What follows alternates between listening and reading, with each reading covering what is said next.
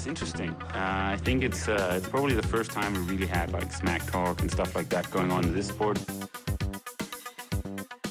He's definitely been more successful here. I mean, in Hawaii, I've beaten him up many times, and he knows that. When all the people aren't around him, patting him on the back, and he looks at himself in the mirror at night when there's no one else, he knows I'm the real deal.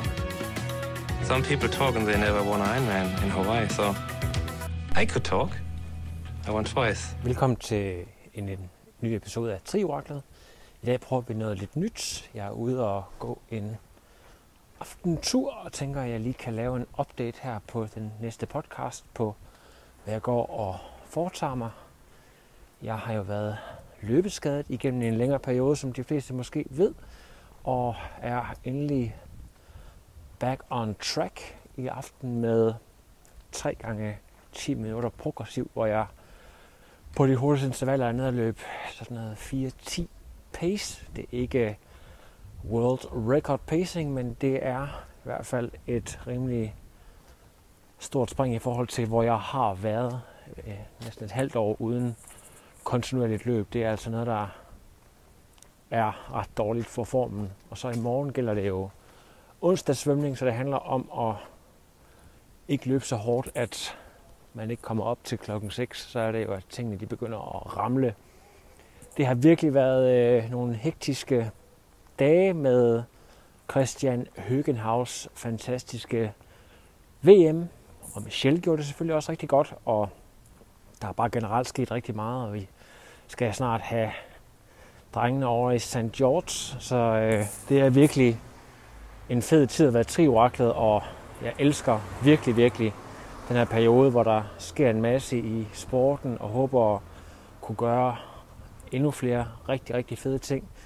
Og det, som jeg også synes er fedt, det er al den respons, jeg får fra jer, der lytter med. Og hvis I gerne vil hjælpe mig fremadrettet, så er det jo rigtig fedt, når I deler podcasten, især på Instagram Stories, når I lytter med. Det er jo med til at sprede the good word, the gospel. Man kan også gå ind på Apple Podcast. Selvom man måske hører på en anden platform, så er Apple Podcast det er et af de steder, hvor rigtig mange ser med, hvor der er hitlister. Og hvis I bare går ind og giver en rating eller en anmeldelse, hvis I rent faktisk synes, det er fedt, så er det også noget, der gør det hele mere synligt.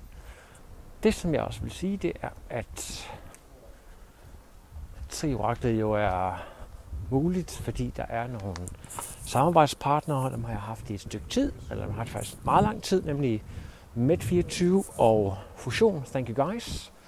Altid fedt. Jeg håber også, at jeg i løbet af efteråret kan lave endnu federe ting med de her samarbejdspartnere, sådan at niveauet bliver højnet endnu mere, endnu flere ting kan komme i kassen, måske kan komme ud, når der ikke er mere corona, og rent faktisk, jeg burde jo ret beset have stået nede i Almere sammen med Christian og stukket mikrofonen direkte ved ansigtet på ham. Jeg håber, at nogle af de ting kan blive muligt i næste sæson. Simpelthen være derude, hvor tingene de sner. Det er i hvert fald min drøm at kunne komme dertil. Lad os lige snakke lidt om det, der skal ske i dag. Det er jo sådan, at trioraklet har været lidt forskellige ting igennem tiden. Men efterhånden så er det blevet et fokus på pro-triathlon, elite-triathlon. Og det er også en atlet, der præsterer på elite-niveau, vi skal tale med i dag. Men det er også over i en anden boldgade, som jeg også har et personligt softspot for, nemlig folk, der er sådan lidt borderline med diagnoser og så videre. Jeg har jo selv en rem af huden, må man sige. Altså folk, der simpelthen præsterer fantastiske ting, som ikke er, som folk er flest. Og sådan en er Mikkel fra Frederikssund, som var nede at køre Roth.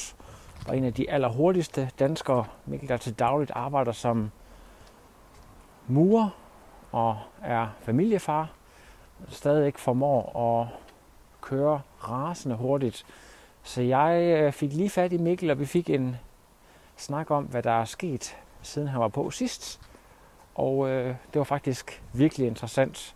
Men i hvert fald tak, fordi I lytter med. Og faktisk så har jeg et rigtig spændende line-up allerede torsdag aften. Der sidder jeg og optager en længere episode med Christian Høgenhav her i Aarhus, endda med publikum og Q&A's. Og den bliver selvfølgelig redigeret og udgivet. Måske allerede, så den er klar til weekenden. Så hvis I gerne vil have en lidt mere dybdegående kendskab til Christian og hans præstation, mennesket bag mesterskabet, så er det jo bare med at lytte med. Jeg kan også sige, at jeg faktisk har en lille plan om at komme til Sjælland i slutningen af måneden. Blandt andet vil jeg gerne over besøge Endurance Sport og Jonas Kristoffersen for lige at få en snak omkring den her kulturinstitution i dansk triathlon, hvordan den har været der i nærmere sig, ikke helt 20 år tror jeg, men i hvert fald tæt derpå, og har været med til at sætte gang i mange ting, som vi i dag tager for givet. Så den historie vil jeg også gerne være med til at formidle. Enough of the talk. Jeg skal lige ind og have lidt hurtige kulhydrater til køleskabet, så jeg kan komme op i morgen og svømme den der halvanden time. Jeg for første gang i mange år er begyndt virkelig at nyde svømmetræningen, fået lavet et mentalt switch op i hovedet, at det ikke er en sur pligt. Det er faktisk fedt.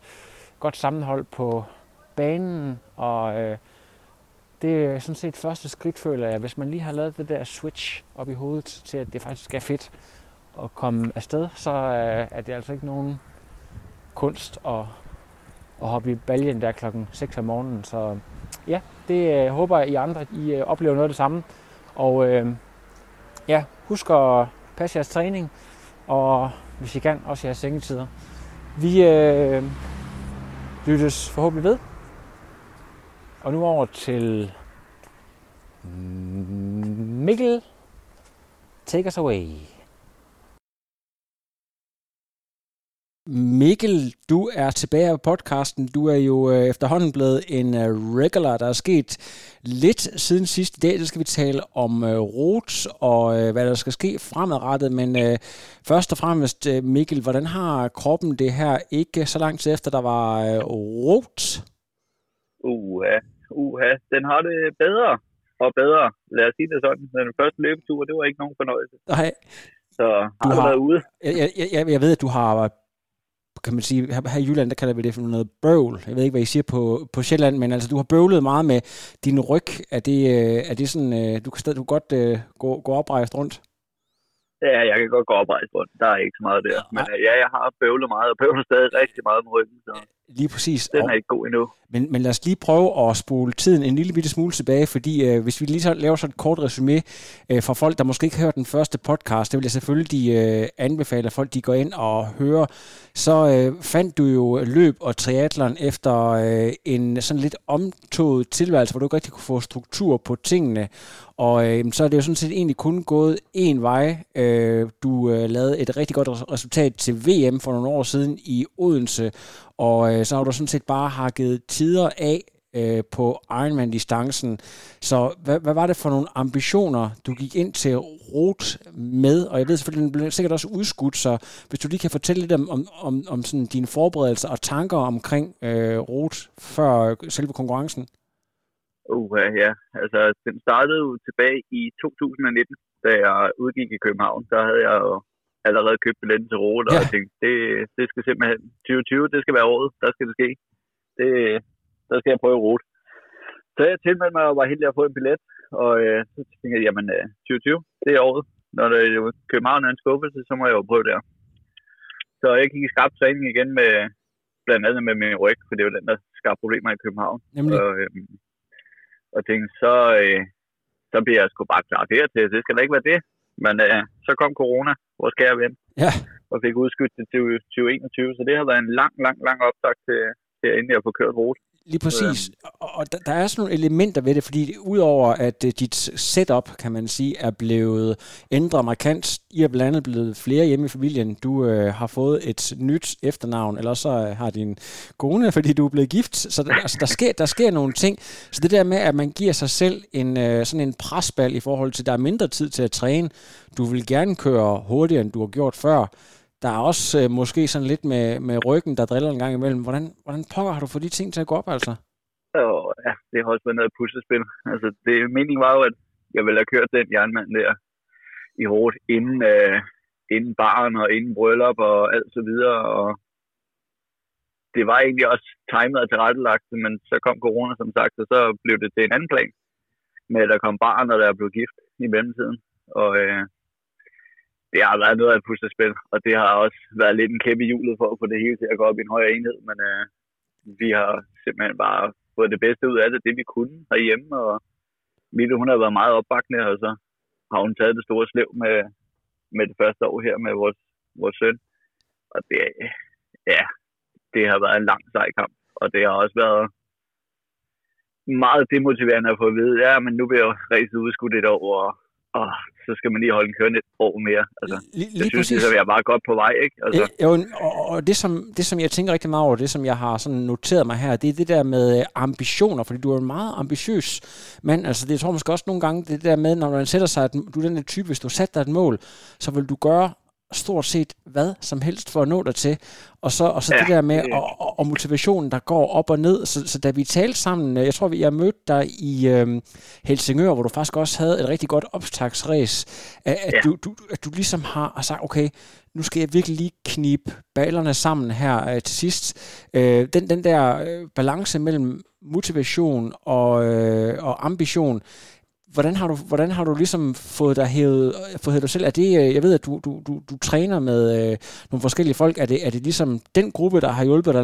Hvad er det, der har gjort, at du har, du ved, kunne få dig selv op af the beanbag, altså, og ud af sofaen og få lavet den hårde træning, der skal til for at køre de tider, du gerne vil?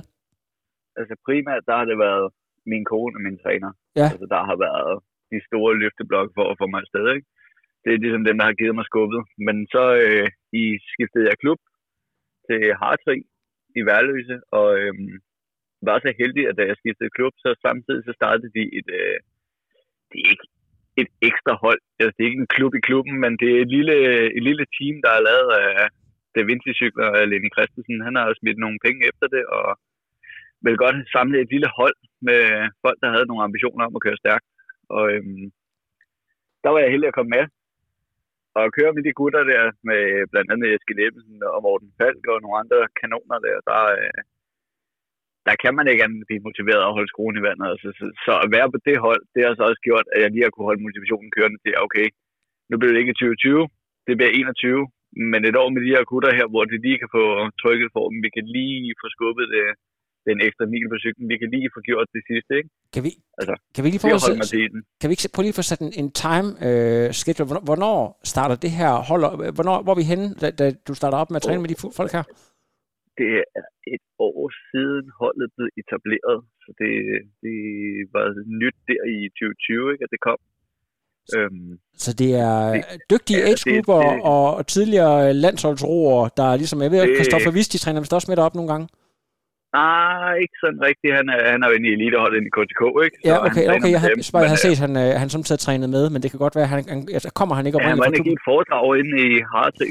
Det er derfor, jeg har set navnet, selvfølgelig, ja. Ja, og så har han jo også, altså han er også sponsoreret af Da Vinci cykler, ikke? Ja, selvfølgelig, det hænger sammen. Så det var igennem også. Lige præcis. Der hænger det sammen. Men, så han er ikke uangåelig, han er der. Altså, han er med i billedet også. Jamen, og også en fin, altså super fed inspiration, ikke? Jo, helt kanon, altså. Helt vildt, men så tænker jeg på, at det er noget med, at Andreas Bork også er med til at lave noget træning, og du har jo selv gode gamle Kim, som, Kim Visby, som din Guardian Angel, men Andreas Bork er supervisor. Er det ham, der står for? Han er jo en gammel torpedo i vandet. Står han for svømmetræningen, eller hvad er det for nogle ting, han... Han har svømmetræning 2 gange om uget i Hartrig, der mandag og tirsdag, og så har han haft vores ugenlige cykeltræning om søndagen. Der har han lagt et program for os, som vi har fulgt, ikke? Og så en gang om måneden, så har han så sørget for, at vi har haft sådan en en teamtræning, sådan, hvor det kun er holdet, der mødes, og så laver vi et eller andet cykelløb, eller løbcykel, whatever, et eller andet. Det har så mest været cykelløb. Ja. Og så er jeg hen ligesom til overholderen og sætter barn på, okay, det er sådan her, det skal køres, og I skal køre så meget og sammen, de her, og så prøve at presse hinanden, ikke? Så det er han, der har haft en finger med ind over det, og så været tovholder. Han træner også en del af de gutter der. Så. Ja, lige præcis. Kan du prøve at forklare, at vi har at gøre med to folk, der har siddet i guldfireren og hævet den ene medalje efter den anden hjem til Danmark. Sådan virkelig high performer. Så har du Lenny Christensen, der har vundet VM i mountainbike, der har kørt for CC, der er en hammerdygtig age-grupper. Jeg tror, jeg ved ikke, hvor meget. Han har i hvert fald vundet. Men han har været med på Hawaii og gjort det rigtig godt, ikke? Altså, du ved, sådan nogle folk, der... Jo, jeg var igen, ikke? Altså, han er også bare en kanon. Lige præcis, men kan du prøve at forklare lytterne, når man stiller op til et almindeligt træningspas sammen med folk, der kommer fra altså toppen af poppen inden for forskellige sportsgrene, hvordan den måde, de ligesom lægger op til, nu skal der altså trænes på højt niveau her, kan du sådan forklare, hvordan det går for sig? Man takler til bedst ved at huske, at de er også kun mennesker. Ja. Altså, de kan også have en off-dag, og de kan have pissegode dage, og så har de bare et knaldhøjt niveau. Men vi kører på et hold, hvor vi er fordelt på niveauer, men alle sammen i rigtig gode age-grupper. Så vi har hver vores program, men vi prøver alligevel at mødes om det, og så kører vi vores intervaller, og så kan man hænge på eller prøve at lade være, og så samler vi op imellem. Og der er, altså, selvom Morten Falk, han er jo et lyn på en cykel, men han er ikke mere større, end han kan sige, okay, nu kører vi med interval, så når vi har kørt vores interval, så samler vi op, og så kører vi gruppen videre. Ja. Og så kører vi ud til næste sted, og så kører vi vores intervaller. Og det har så været sådan, det har været bygget op, ikke? Så det... Man kan godt blive lidt starstruck, når man første gang møder, man tænker, wow, okay, skal jeg træne med de her gutter her? Altså, Eskild, der bare er en kæmpe legende, og Morten lige så, og så nogle sindssygt dygtige age-grupper, altså, der også er, der er med her, ikke? Og man tænker, okay, kan jeg det her? Okay, jamen, lad mig prøve at snakke med dem, og så se, hvad det er for nogen. Og det er bare mennesker, og det er bare super søde mennesker, som egentlig vil gøre rigtig meget for at hjælpe en på vej, ikke? Ja. Så de er bare en hjælpende hånd, så hvis man tænker, okay, nu bliver jeg bare skræmt af at se det her, så kan jeg ingenting. Det skal man ikke. Det er måske lige så meget det her med at gøre, at de første gange, der tænker man, kan jeg overleve det her? Når man finder ud af, okay, jeg døde faktisk ikke af det, så bliver man bare stærkere og stærkere for hver gang, der går nærmest. Præcis. Altså det er det der med, at hvis man er den langsomste, så er der noget at jagte. Er man den hurtigste, så er det lidt nemmere at sidde og hvile på laurbærren, ikke? Ja, præcis. Men det gør de ikke her. Altså, de presser sig selv samtidig med, at de løfter i flok. Altså, det er skide inspirerende at køre med. Men, altså, så det har helt sikkert gjort, at min motivation den kunne holde lidt over mere, ikke? I forhold til Roth, altså min fornemmelse, det var, og det var måske også det, du selv gav udtryk for, at du var sådan på bagkant i forhold til, hvor god du... Altså, jeg er ikke i tvivl om, du kan altid gå ned og så køre en eller anden... hvad du har gjort tidligere, men du vil jo gerne... Altså, det du er motiveret af, det er, at du vil gerne vil forbedre dig, og du vil gerne ned og sætte en bestemt tid, så du... Altså min fornemmelse var, at du var hele tiden på bagkant af det, du gerne ville præstere. Så har du overrasket dig selv i forhold til, hvor hurtigt du har kunne indhente det, du fornemmede, du var bagud med i forhold til træningen? Ja, altså jeg synes, at jeg kom rigtig, rigtig, rigtig godt med.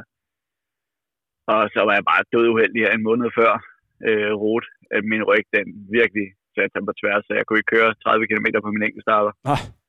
Uden at det var smertehældende og smertestillende, og det tog ikke toppen af det, så jeg tænkte, okay, det var sgu en lidt trist optakt til, hvor jeg ellers egentlig synes, at jeg havde hentet formen tilbage. Jeg synes, at efter Helsingør, som du selv siger, der snakkede vi lige kort sammen, og der havde jeg tabt alt motivation. Altså, jeg var der bare slet ikke. Jeg gad ikke mere.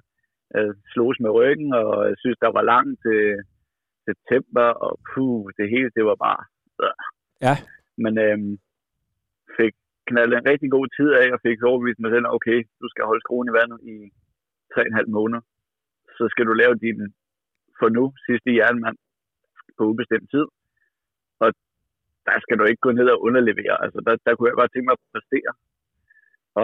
præstere efter mit eget hoved, og synes egentlig også, at vi fik reddet det rigtig godt op her på de sidste 3 måneder. Her, men, så det var lige så meget... Det var bare det, der ikke skulle ske, ikke? Ja, så det var ondt i ryggen igen. Så det var det, kan man sige, at du ligesom kunne præstere, som jeg tror, løb du 1:18 afsluttende, eller hurtigere faktisk? Det kan jeg sgu ikke huske, jeg er noget af den stil. 1:18 i Helsingør, ikke? Ja, præcis. 3:48 pace, ja. Ja, så hvad hedder det? Det var det, der ligesom sagde, okay, hvis du kan bygge på det her, så kan du godt komme tæt på det, og vi skal lige have med for lytternes skyld. Vi ved godt, at, jeg ved ikke, om du vidste på det tidspunkt, der ruten var jo kortet lidt ned i Roths, så du havde oprindeligt sat dig en tid, du gerne ville sætte, og hvad var det for en tid? Jeg havde oprindeligt sagt, at jeg ville køre 8 timer og 30 minutter. Ja. Eller lige under. 8 timer, 29 minutter og 59 sekunder, så ville jeg være en lykkelig mand. Ja, præcis. Men så blev den så kortet lidt af, så vi rundt cirka 10 km, ikke? Så tænkte jeg, okay, så er 8:15, det er målet. Det er der, det skal ende. Okay. Og tænkte, det var en god afsked. Altså, det ville være optimalt mål for mig, synes jeg. Og det er jo sindssygt spændende, men jeg sidder også og tænker på, i forhold til København, kan man sige, nu, jeg ved jo ikke lige præcis, jeg kan ikke huske præcis, og der er jo selvfølgelig også noget med en ryg, der kramper osv., men der er jo også et eller andet med, hvis man har sat sig et tidsmål, i stedet for et performancemål, så kan det, altså du ved, det kan virkelig give bagslag, hvis det på en eller anden måde er dårligt vejr, eller der sker et eller andet, så er man jo under pres, så prøv lige at fortælle dem om sådan dine overvejelser, det, og Kim Visby, ikke, som din træner sikkert også har sagt til dig, at hvis du lige pludselig kører rundt med 300 watt, og det så har været stormende cooling hele vejen, og du kun kommer rundt med, ja, hvad skal jeg sige, 54 på cyklen, eller hvad det ender med, var det nogle tanker, du havde gjort dig i forhold til, at det kunne jo godt være, at du performede på virkelig højt niveau, men der bare ikke var nogen speed den dag, altså? Ja, altså jeg var helt afgjort. Altså jeg var helt afgjort med, okay, hvis vejret er til det, så kører jeg efter 8:15. Ja. Hvis vejret ikke er til det, så kører jeg efter min plan. Altså så kører jeg efter watt, og så kører jeg efter cold facts. Ja. Og der var ikke, altså der var ikke andet at gøre det. Ja. Den var klappet fuldstændig af, men hvordan var det en fys, eller hvad var det, eller var det nogle øvelser, eller var det bare, kan man sige, time, der gjorde, at tingene, de var løsnet så godt op, at du følte, du rent faktisk kunne performe på dagen, da du kom derned? Jamen altså, egentlig så havde jeg håbet på at kunne performe dernede, men det kunne jeg ikke. Der var meget låst. Altså, ryggen der var fuldstændig smadret. Jeg nåede 25 km på cyklen, så sad jeg i smertehelvede igen og begyndte at blive følelsesløs i benene og fingre. Og tænkte, okay, så bliver det her godt nok en lang dag, hvis du skal køre cirka 170 km med et maraton. Altså, det er sådan pænt op ad bakke. Så altså, jeg prøvede at tage noget smertestillende, og det tog hverken toppen eller noget som helst. Så der skød jeg hurtigt planen ud af hovedet og tænkte, okay, 8:15, det er så bare ikke der, vi ender. Lige nu der ender vi bare med, at du skal bare gennem. Du skal gennemføre. Altså, udgå, det er ikke en mulighed. Hvis det er den sidste Ironman, du skal køre i lang tid, så skal du også gennemføre. Så det blev lynhurtigt ændret på cyklen på dagen, hvor jeg tænkte, okay, jamen, så vidt det, så må det være sådan. Det er sådan, vi arbejder. For folk, der har prøvet det der, men det er også, jeg tror selv, jeg har prøvet det nogle gange, det der med at have virkelig ondt, og det værste ved at have ondt i ryggen, det er jo, at man ikke kan holde de watt. Altså det er sindssygt, man kan ikke heller holde sin æveposition. Så hvad er så dit kompromis? Hvad er det, du går ind og gør der, hvor du siger, okay, hvordan kommer jeg hurtigst muligt igennem med det, jeg kan nu her? Hvad gjorde du helt konkret? For det første tog jeg det smertestillende efter 25 km. Ja. Og så tænkte jeg, så prøver jeg at lægge mig ned og prøve at finde flow. Simpelthen bare finde flow i, altså et tråd i pedalerne, som jeg kan holde ud og køre. Og så tænker jeg, okay, jeg havde en idé om, jeg ville køre 230-240 watt. Og jeg kunne godt tænke, okay, det første stykke tid, der gik det egentlig meget godt med at holde wattene sådan rimelig oppe, men der kom et tidspunkt, hvor at jeg kunne bare ikke sidde i aeropositionen i så lang tid. Så tænkte jeg, okay, så må kompromiset være, at du kan sidde i aeroposition så længe som muligt, og når du ikke kan det mere, når det begynder sådan at trække sig sammen fra midten af ryggen og ned, og det begynder at krampe til, så må du sætte dig op, og når det er noget skidt, så må du rejse dig op, og når det så har løsnet lidt op igen, så må du lægge dig ned. Ja. Så det blev sådan en 170 km med at sidde op og stå op, og prøve at ligge ned og sidde op igen, og stå lidt mere op, og så tænke, okay, jamen... Prøv at finde en at køre lidt med og arbejde lidt sammen med, men det er bare svært at finde en at arbejde sammen med, når man ikke kan ligge ned i nerveposition, ikke? Jo, præcis. Så det blev bare, jamen, frem og tilbage, op og ned. Altså, det... I gamle dage, der var der noget, der hed Sub-9-gruppen, sådan for de hurtigste age-grupper. Var det der, du lå? Altså, var du kommet godt afsted sammen med sådan en hurtig flok der? Nej, jeg havde min værste svøm nogensinde. Altså, okay. Jeg har aldrig nogensinde svømmet så dårligt. Og vi kommer lidt til start, og jeg har fået at vide, okay, broerne de starter 6:45, og så starter første sub-9-gruppe her, vi starter så kl. 7. Så jeg går derned, og jeg tænker, okay, nu skal det sgu være sjovt det her. Ja. Mellem 52 til 55 minutter på den svømning, det burde være muligt. Så kommer jeg lidt til svømmestart, så får jeg at vide, jamen, I starter sammen med broerne kl. 7. Nå. Så siger jeg, okay, så det var noget af en overraskelse. Så... Jamen, fedt nok, det prøver vi sgu. Så jeg lægger mig ind i rækkerne der, og så sker der bare det, der sker med masse start. Det går fuld Gaddafi der, når kanonen lyder, ikke? Ja. Og når man så samtidig ligger med proer og top 8-grupper, som også bare vil ned og smaske en tid, så er der bare kamp. Så det gik også rigtig fint de første 400 meter, og så lige pludselig så forsvandt alle fødderne bare. Så var der bare patte alene ude i Donaufloden. så der var det ud og plaskede rundt, og svømmede på 400 meter mere der, så kom der endelig en op til mig, så jeg tænkte, okay, så ligger han op på fødder varme. Og jeg kunne bare ikke holde hans fødder. Altså, det var bare umuligt. Det føles bare, som om jeg havde verdens dårligste flow. Altså, jeg kunne ikke få fat i vandet og få trukket, og der var ikke noget glide, det var bare... Hver gang jeg tog et tag, så føles det bare, som om, okay, du kan lige så godt svømme baglæns her, fordi det går den helt forkerte vej. Det er frygteligt. Ja, jeg tror, at vi når ud til 1900 meter der, så kommer pro-damerne, der startede 3 minutter senere, ikke? Og maser os bare over. Altså, det var bare ind i en vaskemaskine, og så bare fuldstændig smadrede de der damer der. Så lige så hurtigt forsvandt. Altså, det var fuldstændig sindssygt at lægge. Det var fuldstændig surrealistisk at ligge ud i vandet og tænke, så dårligt svømmer du heller ikke, men okay, det gør du så. Du svømmer virkelig dårligt lige nu. Ja. Fordi det der, det eksploderede bare. Altså, så de forsvandt bare. Så jeg kom op fra vandet der med... langt af. Jeg tror, jeg var den sidste i min startgruppe der, ikke? Altså. Hvad ender du med at svømme på, sådan cirka? Jeg har faktisk ikke set en tid. En time. Nå, okay. En time og et minut, tror jeg. Det var fuldstændig forfærdeligt. Ja, det er den dårligste svømning til stævn. Jeg har, altså, der er jo rigtig mange ting, der kan være sket, men har du ikke en fornemmelse af, at vi har jo, jeg ved faktisk ikke, hvordan jeres regler har været, om du har kunnet svømme lidt mere, men nu, jeg var nede og køre i Hamburg, der er rigtig mange af dem, jeg talte med, de svømmer, altså de der 5-10 minutter langsommere, end de har gjort tidligere, fordi at, altså, fordi der bare ikke er den der, altså, man har måske svømmet 4 måneder eller sådan noget, altså før der var lockdown og alt muligt. Tror du ikke, det har påvirket dig også lidt? Nej, fordi jeg har været så privilegeret. Jeg har ligget i en indendørs 20 meters pool her inden over corona. Okay, så der var ikke nogen no excuse? Nej, altså det, at sidde og lave undskyldninger omkring det, det ville simpelthen være en falliterklæring, fordi jeg har haft alle muligheder for det, men jeg smed hele lortet på gulvet i marts, og så stoppede den med at svømme der. Ja. Sådan 2 måneder før, at det er sådan rigtigt, vi må begynde at svømme lidt igen, ikke? Og der har jeg bare været for doven til at svømme, altså. Det er simpelthen. Og det er ærgerligt, fordi at jeg ved bare, i marts måned der havde mig og Kim, vi havde et svømmepace, der var helt, altså, det var virkelig godt, og jeg havde virkelig flow i tingene, jeg havde virkelig fat i vandet. Så der havde 52 ikke været muligt, men når man så kan lade være med at svømme, og ja, det er bare ikke af dagen, man rammer den bare ikke, så er det bare... Jamen, er det bare ikke meget, hvad man gør. Er det Frederikssund, at de ligger og svømmer sammen, altså når der så ikke er lockdown, og man faktisk kan træne? Har I ligget og kørt baner der, eller hvordan har det foregået? Ja, altså mig og Kim har så ligget deroppe. Det er en fælles kammerat, vi har, der har den der 20 meters bassin der. Der har vi faktisk ligget og svømmet sammen hen over vinteren.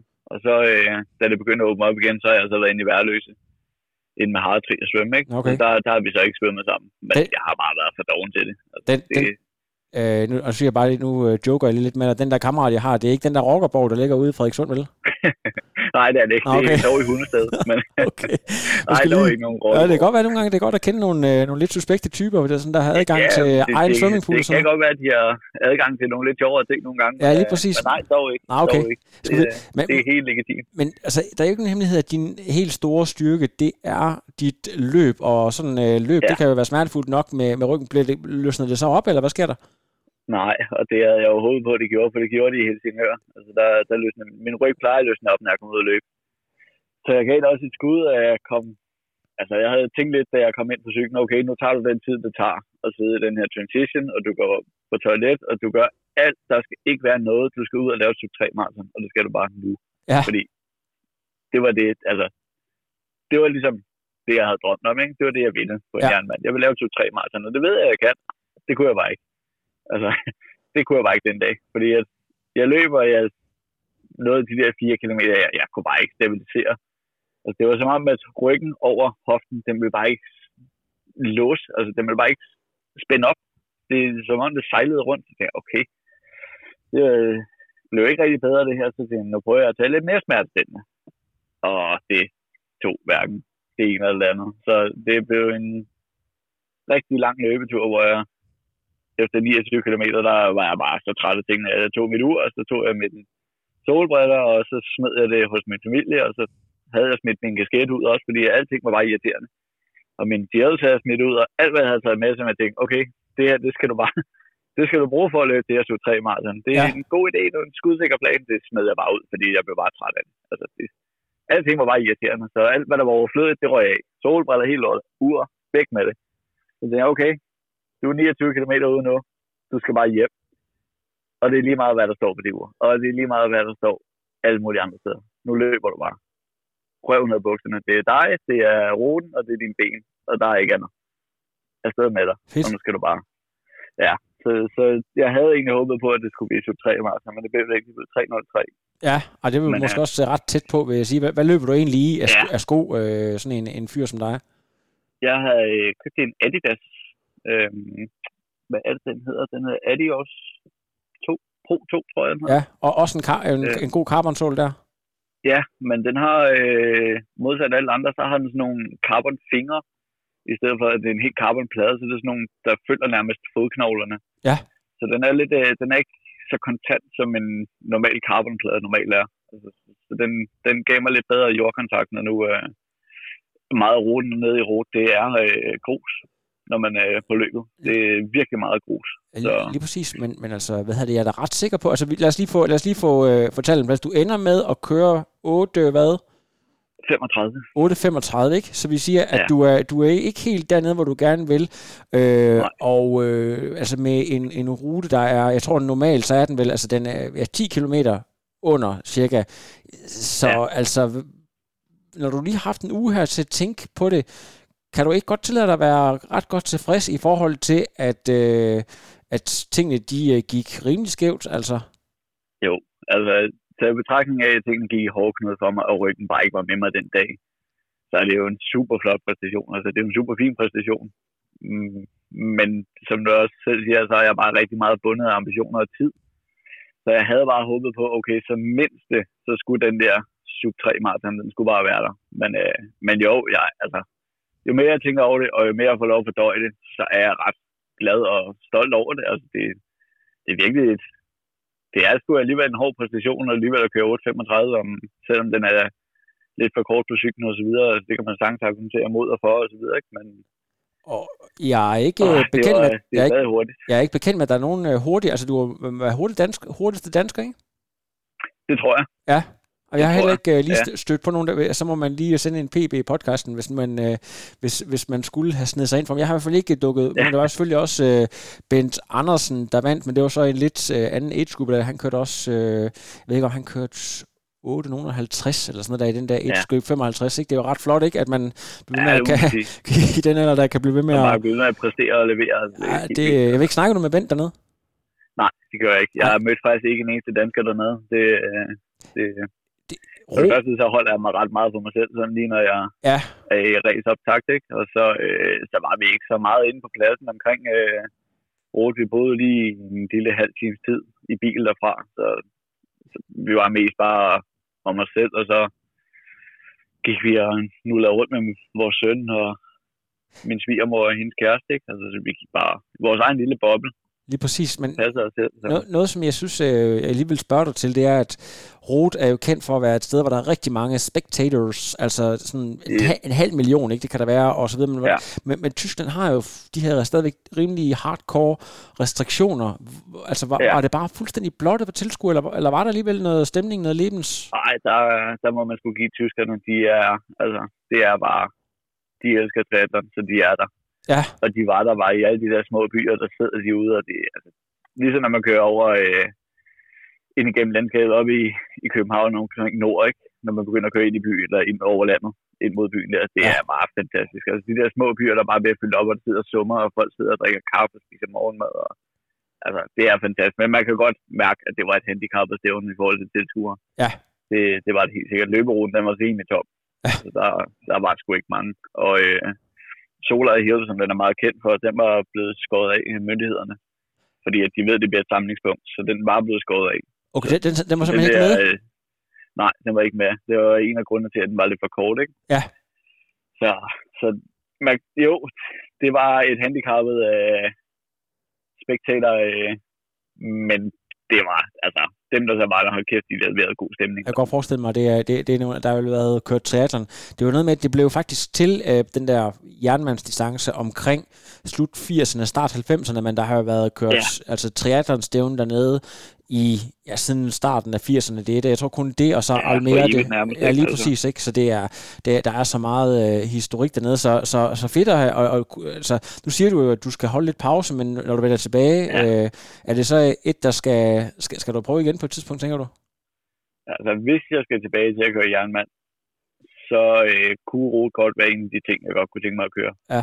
Men ellers så kunne måske en eller anden gang kunne det også godt være, at jeg skulle prøve at finde en stævne og så lave en coronakvald, men det har jeg slet ikke. Jeg har overhovedet ikke spekuleret i det, fordi at jeg er et sted lige nu, hvor jeg tænker, at det eneste, jeg gider lige nu, det er at køre halv. Altså, jeg vil bare køre halv. Og så vil jeg prøve at se, hvor meget jeg kan presse mig selv på det, ikke? Altså, det kan jeg nå tidsmæssigt, og lige nu kan jeg bare ikke forlige mig med mit arbejde og køre helt. Altså, det harmonerer ikke. Min ryg og mit murarbejde, og så at køre helt jernmand, det fungerer sgu ikke. Nu sidder du og siger det, du lyder som en meget, meget fornuftig mand, når du sidder og siger det her, men jeg ved jo også, altså nu har jeg jo selv været i sporten i en del år, og det her, det er, ja. Altså det her, det er ren kokain til, altså det er highly addictive, man bliver så afhængig, og man bliver afhængig af Ironman, og det er jo det der med, at jeg har også på et tidspunkt tænkt, at nu skulle jeg til at være familiefar, så nu kunne jeg bare nøjes med at løbe i stedet for, og så ikke lave triathlon, og det tror jeg, det holdt i 2 eller 3 uger, så nej, det jeg er simpelthen nødt til, altså også fordi, at hvad kan man sige, triathlon har jo været med til at få dit liv ind på ret køl igen, så tror du egentlig, at du kan stoppe med at være ambitiøs og træne lige så meget, som du har gjort, og få nogle andre ting til at fylde? Hvad tror du, hvis du skal være helt ærlig, altså at du ligesom kan slappe lidt mere af omkring dig, og have det på et hyggeniveau? Kan det lade sig gøre for dig? Nej, det kan det ikke. Altså, jeg bliver tvunget til at skrue ned for mængden af træning, fordi ja. det er bare sådan, at nu har altså, min kone, hun arbejder hver søndag. Ja. Så der er ikke så meget at gøre, altså der er jeg alene med lille manden, ikke? Så der er bare, jeg mister en dag, som jeg normalt har haft til rådighed, hvor jeg kunne træne, og søndag har været den dag, hvor jeg sådan har trænet langt, ikke? Fordi der har Mille, hun har været på arbejde, så kunne jeg jo lige så godt bare tage ud og træne, ikke? Men nu har vi en fælles fridag, og det er lørdag, og der kunne jeg altså godt bare tage ud og træne røven ud af bukserne, men det bliver bare for stort lidt afsavn. Så jeg kommer til at skrue ned på træningen, men jeg kommer stadig til at have høje ambitioner om, hvad jeg vil. Altså, jeg har et mål om at køre sub 4 næste år på en halv. Jamen, det er også... Det kommer man ikke sovende til. Altså, det må man sige. Nu har jeg lige været i Herning og se nogle af de unge KTK'er der. Nu begynder de unge jo at køre under... lige pludselig så hedder det altså under 3,40, hvis man skal være med helt frem, ikke? Ja, det er så sindssygt. Det er så vildt at se. Det er også bare at sidde og se Høgenhav i dag, ikke? 7,37 ned eller mere. Ja, lige præcis. Ja, altså, det er jo fuldstændig sindssygt, men... Du kan regne, det er også mega fedt at se, altså. Ja, det er motiverende, og det er det, tror jeg, det er for alle, der sidder og ser det. Men jeg tror også bare, vi skal regne med, at vi er vidne til, at der sker et skift nu. Nu kommer de her nordmænd og så videre, så nu bliver sub 47, 37, det bliver new normal. Der bliver bare rykket på, og der er efterhånden ikke nogen, der ikke har et speedsuit. Og jeg ved ikke, så du, jeg skal lige spørge, nu kan vi lige så godt sidde og snakke om det, vi har siddet og set. Så du Adam Hansen, da han kom, den gamle Pro Tour-rytter? Da han kom raven igennem, han, hvis man har siddet og set live, eller så kan man gå tilbage og se, den måde, han havde sat sin cykel op på, altså det var jo fuldstændig sådan en knælerposition, hvor hænderne de peger sådan nærmest, du ved, lige op i luften, og så bare tokket fuldstændig ned. Det så vanvittigt ud, men altså, jeg tror bare, det der med marginal gains og AO og så videre, det tror jeg kun lige er startet. Der sker så meget lige nu, så det er meget interessant. Ja, der er så meget udvikling, så længe der ikke er nogen reguleringer og nogle regler for, hvad man må, man egentlig ikke må i 3X, så bliver det bare svært. Altså, så sker der bare meget nu. Og så også, samtidig med, at du får også bare rendyrkede triatleter ud, ikke? Før der havde du sådan noget, okay, ham der, han kommer fra svømning, og ham der, han kommer fra cykling, og ham der, han er specialist i løb, ikke? Nu får du bare nogen, de er bare top trænet fra start med svømning, cykling og løb. De kan præcis. Bare de har aldrig lavet andet helt møllen, ikke? Altså, det er så vildt. Altså, så der kommer til at ske meget nu. Og som du også siger rigtig nok, de der nordmænd der, nøj, hvor præsterer de bare så vildt. Altså, det er jo helt sindssygt. De er godt nok imponerende. Ja, det må man sige. Det er fedt.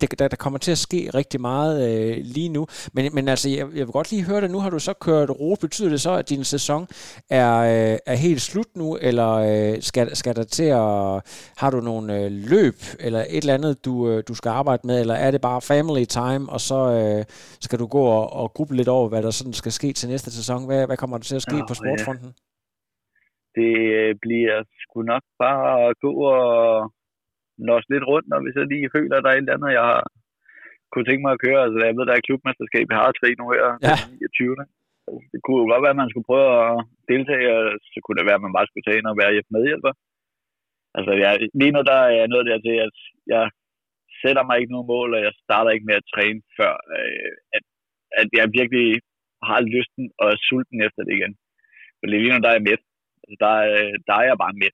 Så nu er det, hvis jeg har lyst til at cykle en tur, så cykler jeg en tur. Hvis jeg har lyst til at løbe en tur, så løber jeg en tur. Ja. Men mig og Kim laver ikke noget struktureret træning de næste måneders tid. Altså det gør vi ikke. Der bliver ikke noget program. Og så må vi tage den om en måneds tid. Hvad vi lige, okay, hvor er vi henne? Hvad vil vi? Og så må vi begynde at lave en sæsonplanlægning. Og så se, om det kan lade sig gøre med familie også, ikke? Fantastisk. Så lige nu, der er det bare på lyst. Og hvis jeg har lyst til at løbe et løb, så løber jeg et løb, og hvis ikke, så tror jeg bare, at jeg nyder det. Og så tænker jeg, at jeg skal ud, og så skal jeg ud og køre med de der hardtrig Team Da Vinci der. De er ude og hygge mig, ude og have det sjovt. Det er det eneste, der er primært lige nu.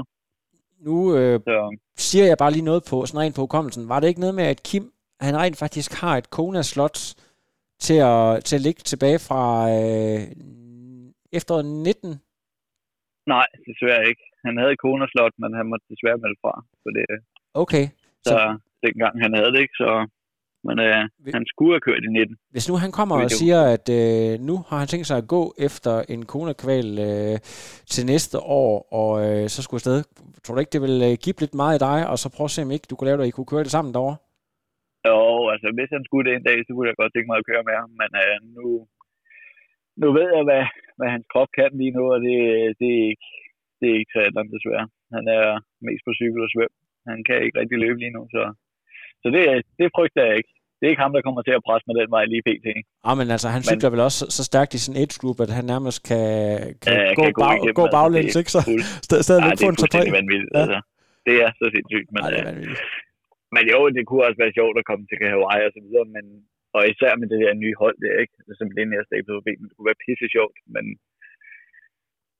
jeg kan bare mærke, at Ironman, det er bare ikke mig lige nu. Altså, der er jeg bare ikke. Det er for langt, og det er... Jeg synes, jeg putter rigtig meget energi i det, og jeg har rigtig mange ambitioner. Og når man så skal have de ting til at harmonere med et job, hvor der egentlig slider mig ned, så jeg synes, det er for meget energi og for stor en skuffelse, når det så ikke går. Altså, når man kan mærke, okay, den ene dag her, hvor jeg skulle ramme den ned i Roth, der er det min ryg, der sætter stopper for mig, ikke? Ja. Det er en svær kamel at sluge, ikke? Altså, den skal man i, og... Det tror jeg ikke, jeg vil gøre igen. Vi skal lige have med, hvad er det, du arbejder med helt præcis? Det er jo fysisk arbejde. Ja, lige præcis, ikke? Ja. Så det er, og det er også det, vi talte om sidste gang, at jamen, det der med, at de fleste andre, de har, altså der er rigtig mange, der har sådan det, vi kalder for, altså sådan lidt ironisk sagt, sådan et pseudo-arbejde, eller man sidder og laver noget med, at man sidder og trykker på en computer og et eller andet. Altså det, selvom alt arbejde kan være stressende, så er det jo ikke, slider det jo ikke på kroppen på samme måde, som at være freaking murer. Altså, så bare det der med at kunne tåle måle den der mængde og så videre, altså jeg synes, det er stærkt imponerende. Jeg ved ikke, om du har hørt nogle af de der historier fra Brian Holm, han er jo også, jeg tror, at ikke, det der med, de lå og, sådan, når der var lang frokostpause, ikke, så lå de og sov, fordi ellers så kunne de ikke have overskud til også at skulle ud og træne bagefter, ikke altså? Nej, præcis. Altså, jeg vil også lyve, hvis jeg sagde, at jeg ikke har taget en frokostpause eller to ude i bilen på sædet og ligge på langt med et lille tæppe og en hovedpude. Ja. Det skal bare til. Altså også, især nu, hvor vi lige har fået et barn her for 13 måneder siden, ikke? Altså, der har været nogle dage, hvor jeg har siddet i frokostpausen og siger, okay, den træning, du skal hjem og lave, det gider du bare overhovedet ikke. Men hvis du nu lige går ud og sover den her halvtime, så er der lidt at skyde med igen. Så kan det jo godt lade sig give sig alt sammen, ikke? Og så har du energien til også at være mental ovenpå, når du kommer hjem og være familiefar, ikke? Og være der for konen og så videre. Så der har altså også været et par uger her, hvor jeg har ligget og tænkt, det kunne også være meget nemmere at droppe det her. Så er det, men ja, det er opsidende at være murer og så få fuld distance til at køre, ikke? Er det 10 kopper, vil det være nemmere. 10 kopper kaffe eller en gang booster, eller hvad er det, der ligesom får dig til at... Altså, jeg kan jo ikke gøre det der, uden at jeg lige får sådan en gang fake koffein, der direkte ind i blodårene. En god gang ADHD. Ja. Det er vejen frem. Er du på medicinvognen? Nej, jeg tager ikke medicin. Nå. Så, men den er... Nogen vil nok sige, at jeg burde, men jeg tager den ikke. Har gjort, men ikke mere. Nå, okay. Hvorfor jeg kan holde du? Det nogen skak. Jeg kan holde det nede med træning, og så minder det mig for meget. Så det er jo noget, man opsøger i nogle miljøer. Ja. Man går bare en lille koger på, og det minder mig bare for meget om gamle dage. Ja, og jeg har haft næsen nede i de der ting der, men altså, jeg synes bare, at det der stamina der, du har fra, altså jeg har jo også, altså hvis du lige vil, altså det er jo selvfølgelig også lidt privat, kan man sige, men jeg snakkede jo meget med en anden dude, der også havde ADHD, Morten, som er altså kører på det her cykelhold, Vendsyssel, der fortæller om det der med, at han kan simpelthen stå op om morgenen, og han tager så godt nok sin ADHD-medicin, men så tager han ud og kører 200 kilometer uden morgenmad. Ja. Og så han har sådan en vanvittig stamina. Er det det samme, du har? Altså den der, hvor du bare kan mærke, at altså, du kan køre like there's no tomorrow, hvis du er motiveret for at gøre det? Nej, jeg har bare en kort, hård power. Altså det er nok min styrke. Jeg kan løbe mig selv i hegnet, og så kan jeg kan løbe solen sort, men jeg har svært ved at cykle solen sort. Men... Okay. Men jeg har bare, altså, jeg får sådan nogle nogle kæmpe energi-overload, og så skal jeg bare af med det, og så kommer det ud på en eller anden eksplosion, enten på cyklen eller på løb eller et eller andet, ikke? Men altså løb, det er sådan, det er mit go-to. Det er den bedste måde at holde mig selv i skak. Vi er fat i noget rigtig essentielt her, og det er også lidt egoistisk, fordi jeg har jo selv en rem af huden, er nødt til at sige. Så det der med, at man har familie, man har hårdt arbejde, men man har stadigvæk brug for...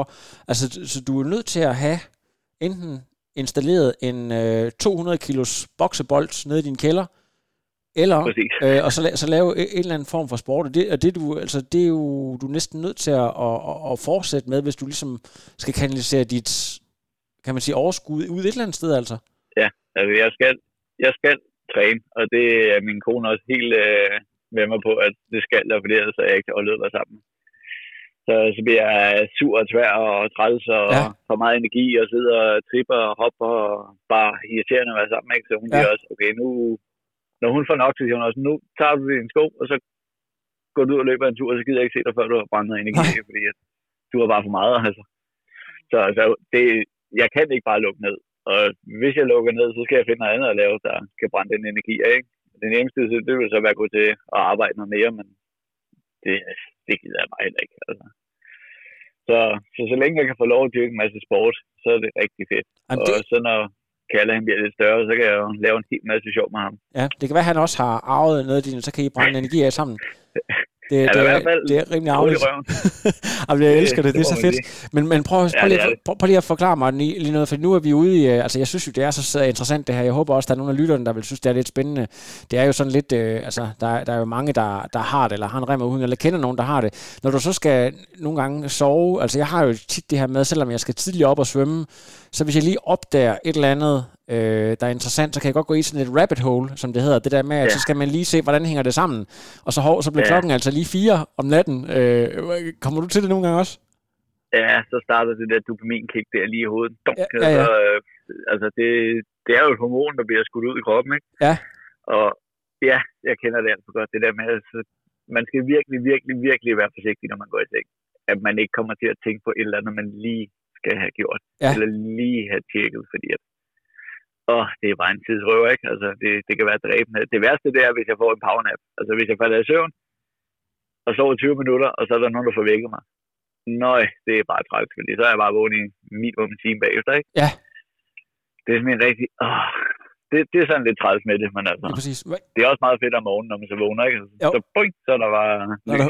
Så er der hul igennem, men altså, jeg prøver at arbejde lidt med sådan nogle sådan noget, naturlyde, sådan noget, altså regnværslyde, eller sådan forskellige. Der er sådan nogle forskellige podcast, hvor man sådan...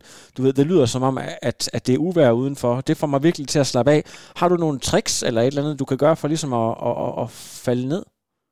Nej, når jeg når dertil, så er jeg bare prisgivet. Altså, fordi jeg kan rigtig godt lide at lytte til regnvejr. Altså, det er noget af det bedste. Ja. Det er lige at have åbent vindue ind til soveværelset, og så regnvejr. God, solid regnvejr udenfor. Ja. Det er bare noget af det bedste. Ja, præcis.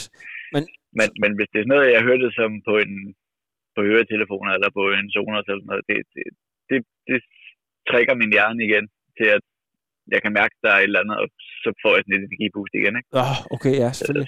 Så jeg har faktisk ikke rigtig fundet sådan lige den gode måde at håndtere det på, altså sådan lige at ikke ud over at lave alt for meget vejr, altså hele dagen.